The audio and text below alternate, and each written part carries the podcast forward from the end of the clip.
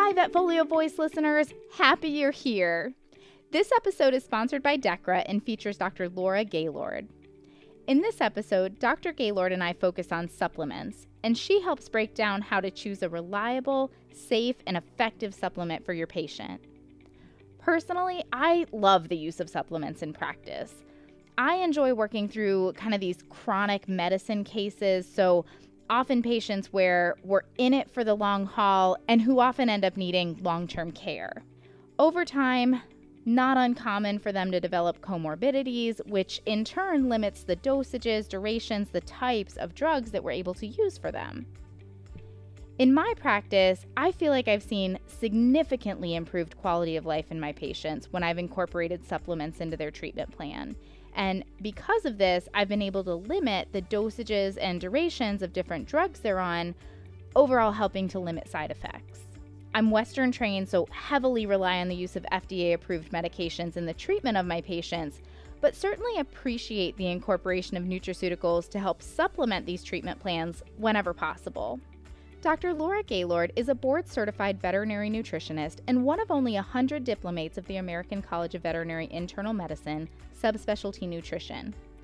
She's an independent consultant and the owner and founder of Whole Pet Provisions PLLC, a nutrition consulting company established in 2016 which offers veterinary nutrition consulting to pet owners, the pet food industry, and pet supplement companies. She's been a general practitioner in North Carolina for over 24 years working in integrative and physical rehabilitation practices. She offers homemade diet recipe formulation and commercial diet consultations through her business for pet parents and the veterinary team. Combining her years of clinical experience with passion for nutrition, Dr. Gaylord seeks to promote optimal wellness and integrative veterinary care for companion animals and the pet vested industry.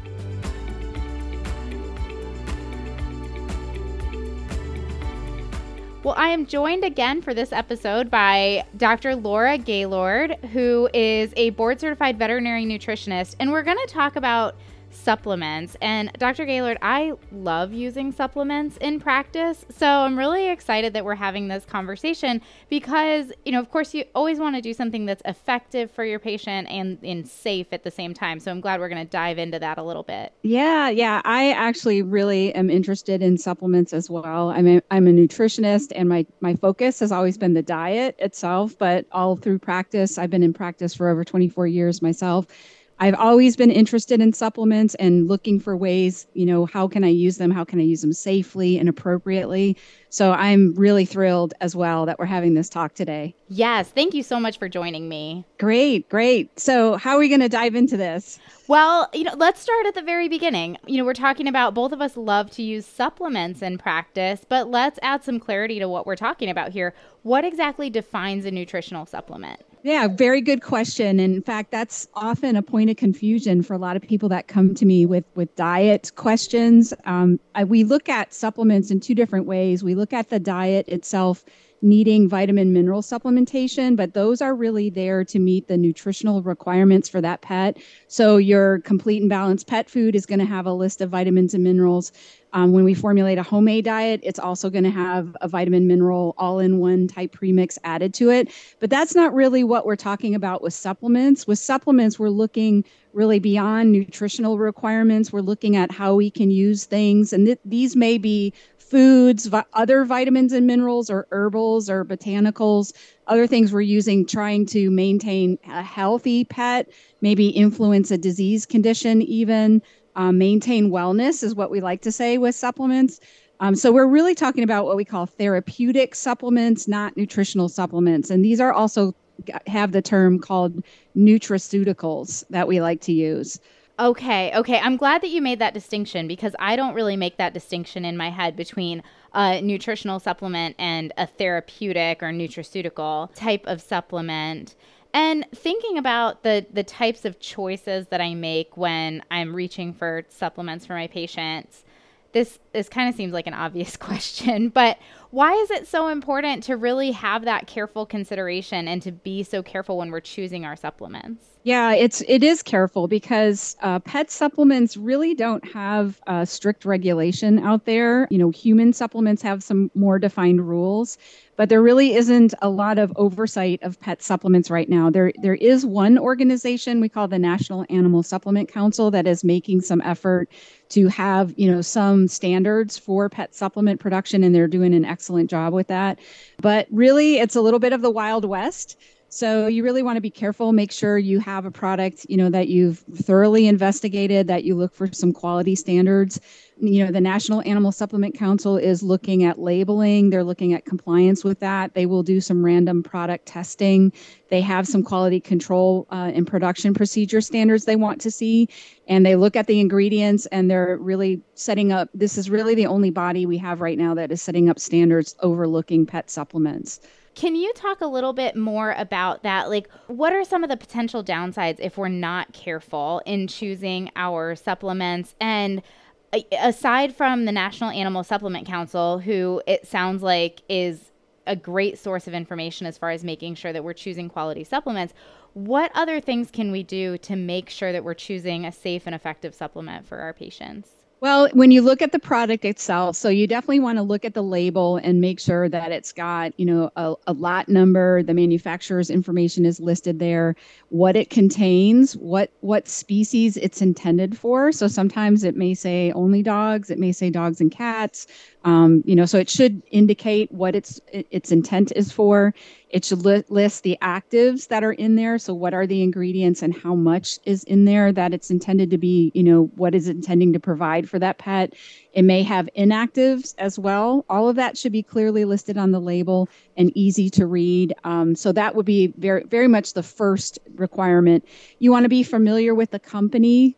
Uh, so definitely we, we look for that. National Animal Supplement Council um, provides a seal that can be right on the label as well. So that's really nice to see that it's there. There are some supplements that have been made by companies that have been around for a very long time that have relationships with veterinarians that may not be NASC company sealed products. And I still use those as well. I have some and I know they're invested in the veterinary community. So really it's a history of use then. So if you're comfortable there, um, beyond that, I would be looking for companies that have um, research behind their products. Either they're providing research for the actives that are in those products, or they actually have done a study on that supplement itself, and that's available to you in some way. So maybe on the website, you can find information there look at those studies though read them see what they're all about how many dogs were in them how big a study it was was it actually in a dog or was it another animal species you know sometimes you'll see uh, lab animal studies or human studies. And while that's all information, you know, it's not as great as if it is actually in a dog. Absolutely. Uh, we know those don't always translate. So making sure that we read those studies and then so thankful to have our board certified specialists out there to help us with those studies and interpreting them. Absolutely. Yes. Um, not always an easy job, even for me, but I, I try my best. Oh my goodness. The more I talk to, um, you know, uh, some of my friends that have PhDs and specialists and things like that, trying to talk about these studies, the the more I'm just like, oh gosh, like you know, how how do I make it through some of these? Yeah, I mean, it can be really confusing. I think even as part of my nutritionist training through residency, we we get schooled on that a little bit. You know, look yeah. look at where who did the study, maybe what school it comes out of always look for who sponsored or paid for the study because that's sure. always information. Um, looking at the power, the number of animals in the study, what kind of study it is, and then going through, you know, the results and the power of the study, the significance of the results. So sometimes just because it's a study does not mean it's a good study.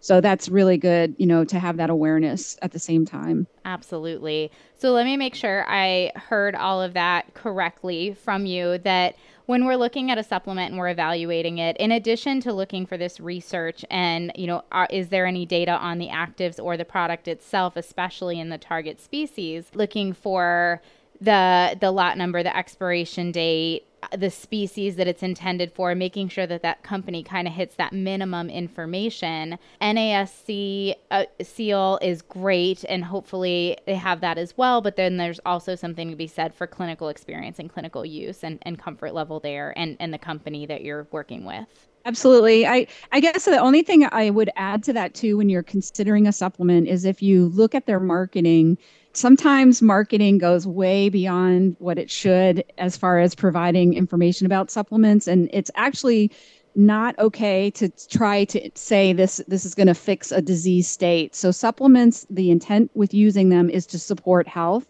and there's actually rules about that once they start saying they're treating disease conditions then they're actually crossing into the zone where they should be a drug and that should be regulated by the FDA. So there is some line there they're not supposed to cross. If you go to the website and it looks like it cures everything, so that's always a red flag to me like it, you know, cures every disease state known to dogs and cats, then yeah, I'm a skeptic. I'm going to really think about that. Um, I, I feel like all supplements allude to disease states in some way. That's fair but I think you know they, there's ways of doing that that is respecting that is a supplement. It's not a drug, and it should stay in that in that zone. So yeah, just just have that awareness when you're looking at marking materials and what's on websites. If it sounds too good to be true, it is too good to be true. Absolutely, and more is not better. I like to say too when you're looking at a label. Um, sometimes there are supplements that have you know a thousand ingredients in them and, you know, it depends on what kind of product it is, but sometimes that raises my concern. There could be interactions. So, more is not always better. Sometimes simple is better, and we can influence or change dosing a lot easier if it's a product that has less stuff in it. Um, but that's in conflict maybe with herbal medicine concepts where they're looking for synergy with their ingredients. So, having okay. some understanding of what the product is and kind of what zone it, it, its intent is for is also a good idea. Absolutely. So much to consider. And you mentioned that products aren't supposed to treat a disease state, which explains that label on the back of supplements. It says not evaluated, not evaluated by the FDA and not intended to um, right. what does it say? Treat any disease, something like that. Right so that kind of segues perfectly into my next question, which is, you know, the red flags that we need to be aware of. Like, you know, you talked about the marketing being too good to be true, um, it going too far and suggesting that maybe it can do more that it can. Any other red flags we should be aware of that would chase us away from this supplement? Yeah, I think I think the ones we've mentioned are the the main ones. You know, if if there's lacking of information on the label, you know, then that makes me worried that there's, you know, there's no tracking of that product. There's no adverse event reporting.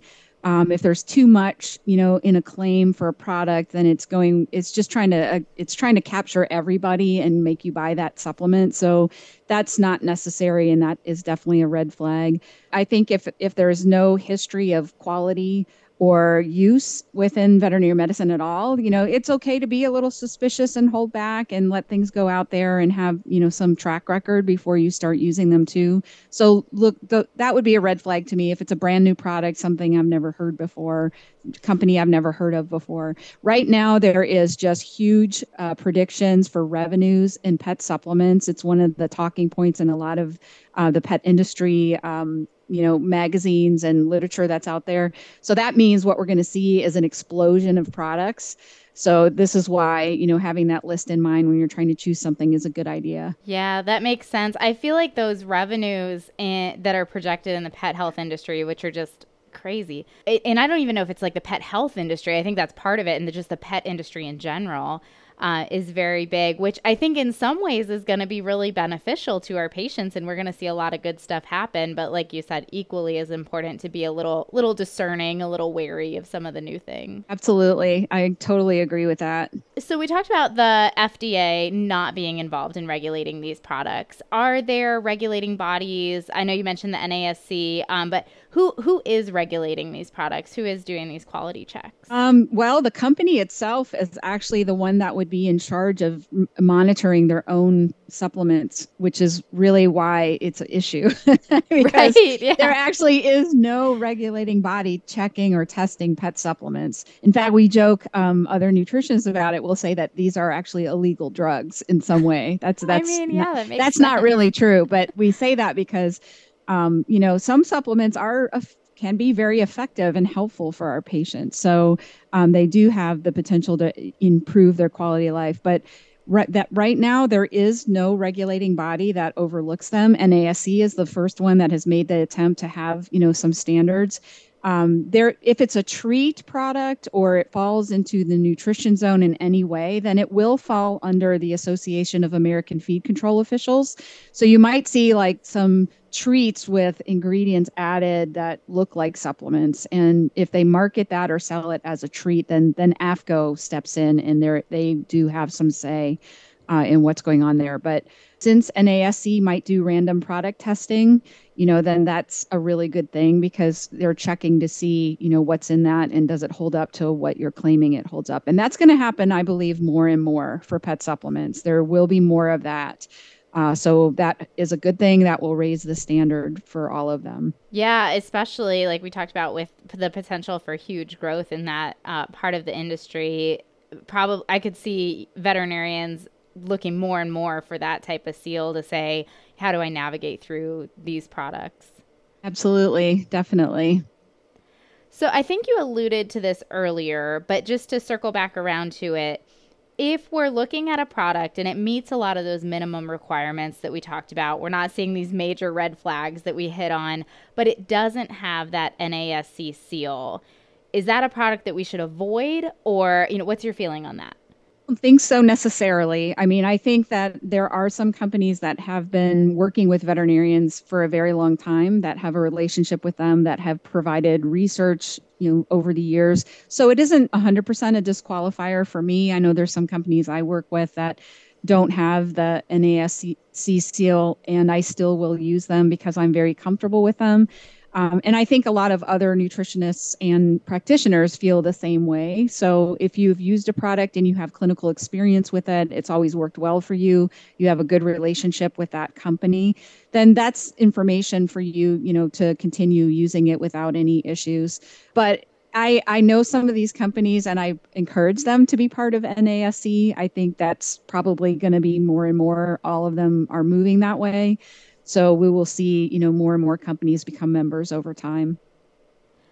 I am always a little bit concerned when I'm choosing a supplement for a patient. I mean, there's some that I have really solid clinical experience with. I feel very comfortable. But if it's one that's a little newer or that I'm not quite as familiar with, I get a little concerned where I'm like, could this make anything worse? Because I'm, I'm not a nutritionist, I'm not an herbalist, and I am not always 100% familiar with the actives or the inactives.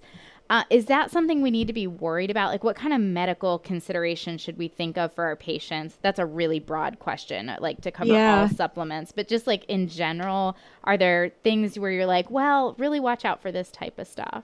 Yeah, I mean, I think those are all very very good questions and I think even the fact that you're thinking about that is is wonderful because that's exactly the zone we should be in. We should we should be cautious I would try to learn as much as you can about what's in that supplement. So that means when you select a product, you know, learn about that active, actually take some time and research it and see what's out there. There is information about most of those actives in these supplements out there. Some of them we're going to be super familiar and comfortable with, like fish oil, omega 3 fatty acids, or glucosamine chondroitin, a lot of the joint supplements. Um, but there's always like a little sprinkling of new stuff in those you'll notice. Like now we're seeing turmeric and boswellia and other things added in. So, you know, when I know we don't have a lot of free time nowadays, but I would tell you, you know, the sales guy comes and gives you the pitch, but do your own research and look into that. There is a lot of information on VIN, even about supplements. Um, there are some really good herbal textbooks out there that have been published. Um, good references there. You know, if you're really interested in supplements, I encourage you to think about even getting one of those and putting them in your library in your hospital so you can look stuff up. Uh, but learn about that because I think it's important that we do know what we're recommending, prescribing, even though these aren't drugs. Um, but yeah, so learn about that. And I, I think, you know, going back to less is, you know, more is not better, less can be more. um, maybe you're not loading them up with a thousand things you know because I, I when i make a supplement plan for a pet i might have two three or even four things i'm thinking about but i will add them very very slowly like i'll mm-hmm. start with one and give them one to two weeks and make sure that they're tolerating that and nothing bad happens and because i think they're all individuals you know and even though we have supplements out there and they're being used we may not know all the potential side effects for them too, just because they don't have the breadth of research like a drug would have. So just be, being cautious is a good place to be with supplements too. So that's how I do it. I would build from one thing at a time, try to learn as much as you can. Uh, I think that's where you have those long ingredient lists. It's going to be impossible for you to know all the potential interactions for that scenario. So there, you know, being cautious is the safe way to go. Absolutely. And now, um, you know, you've got my ears kind of perked up here because I do love supplements. And uh, whenever I, I t- get to talking about supplements and herbals and stuff like that, I get really curious because I don't have a lot of knowledge there. Are there textbooks that you really like for learning about this? Yes, um, there is a veterinary herbal medicine. Um, Dr. Susan Wynn, another veterinary nutritionist, and Barbara Fougère um, ha- has published that one. I look at quite a lot. I am not a, a herbalist myself, but I, I, call myself a baby herbalist because I've taken some courses, so I have a you know a general exposure to it, and I really like it. But I, I don't create herbal uh, remedies right now, but I might select supplements that have herbs in them, and I want to understand you know why they're there. So that that one I do use quite often. You know, I would say there is not one comprehensive supplement textbook though. Like I think we're still kind of like grabbing here and there. And when I look up supplement ingredients, often I'm doing a PubMed search and pulling research papers in that way and seeing what can I find is um, actually been used in a dog or cat. And sometimes there's some information, a lot of times there's none. And then I'm looking for what else is out there, like is there human or laboratory animal studies, and how it, you know, what disease state were they looking at or what were the effects of that? So it is often putting together a collection of things and then trying to make a decision. But um, we like to see direct studies in our species of interest. Is if it's at a level where we're actually choosing a supplement that we're going to recommend to our clients you know that's where i would like to see a study actually in a dog or a cat using it at least for safety at minimum um, but efficacy is another really, you know, important thing, obviously. So get out there and do your research and and do a good job before just recommending right. herbals. Ho- hopefully, and hopefully, the company that is making that product has done all that work for you, and they can provide that to you when you're considering using a supplement. That that's what you want to see, so you don't have to spend all that time trying to decide. Uh, like I said, I always love these talks because I think I think the herbals, I think the supplements are really interesting as giving us some alternatives when we reach the limitation of pharmaceuticals. You know, I certainly practice Western medicine and am so thankful for all of the options we have as far as pharmaceuticals go. But uh, you know, sometimes they're not without limitations, and we do run into contraindications and things like that. So, having that additional option and that knowledge, I just think is really powerful. And I'm so glad you came on to talk to us about making sure that when we're choosing these, we're doing a good job. Absolutely. I, I, and I completely agree with you. I think of myself as a Western trained nutritionist as well, but I'm open minded. And I know that with many of our chronic disease states, it's a quality of life issue. And i have seen numerous cases where we can minimize drug therapies you know that multimodal approach trying to look at the whole pet and figure out you know how can we maximize you know their quality of life. And that's really the goal. Do no harm at the same time um, but really you know keeping them comfortable and happy and as as well.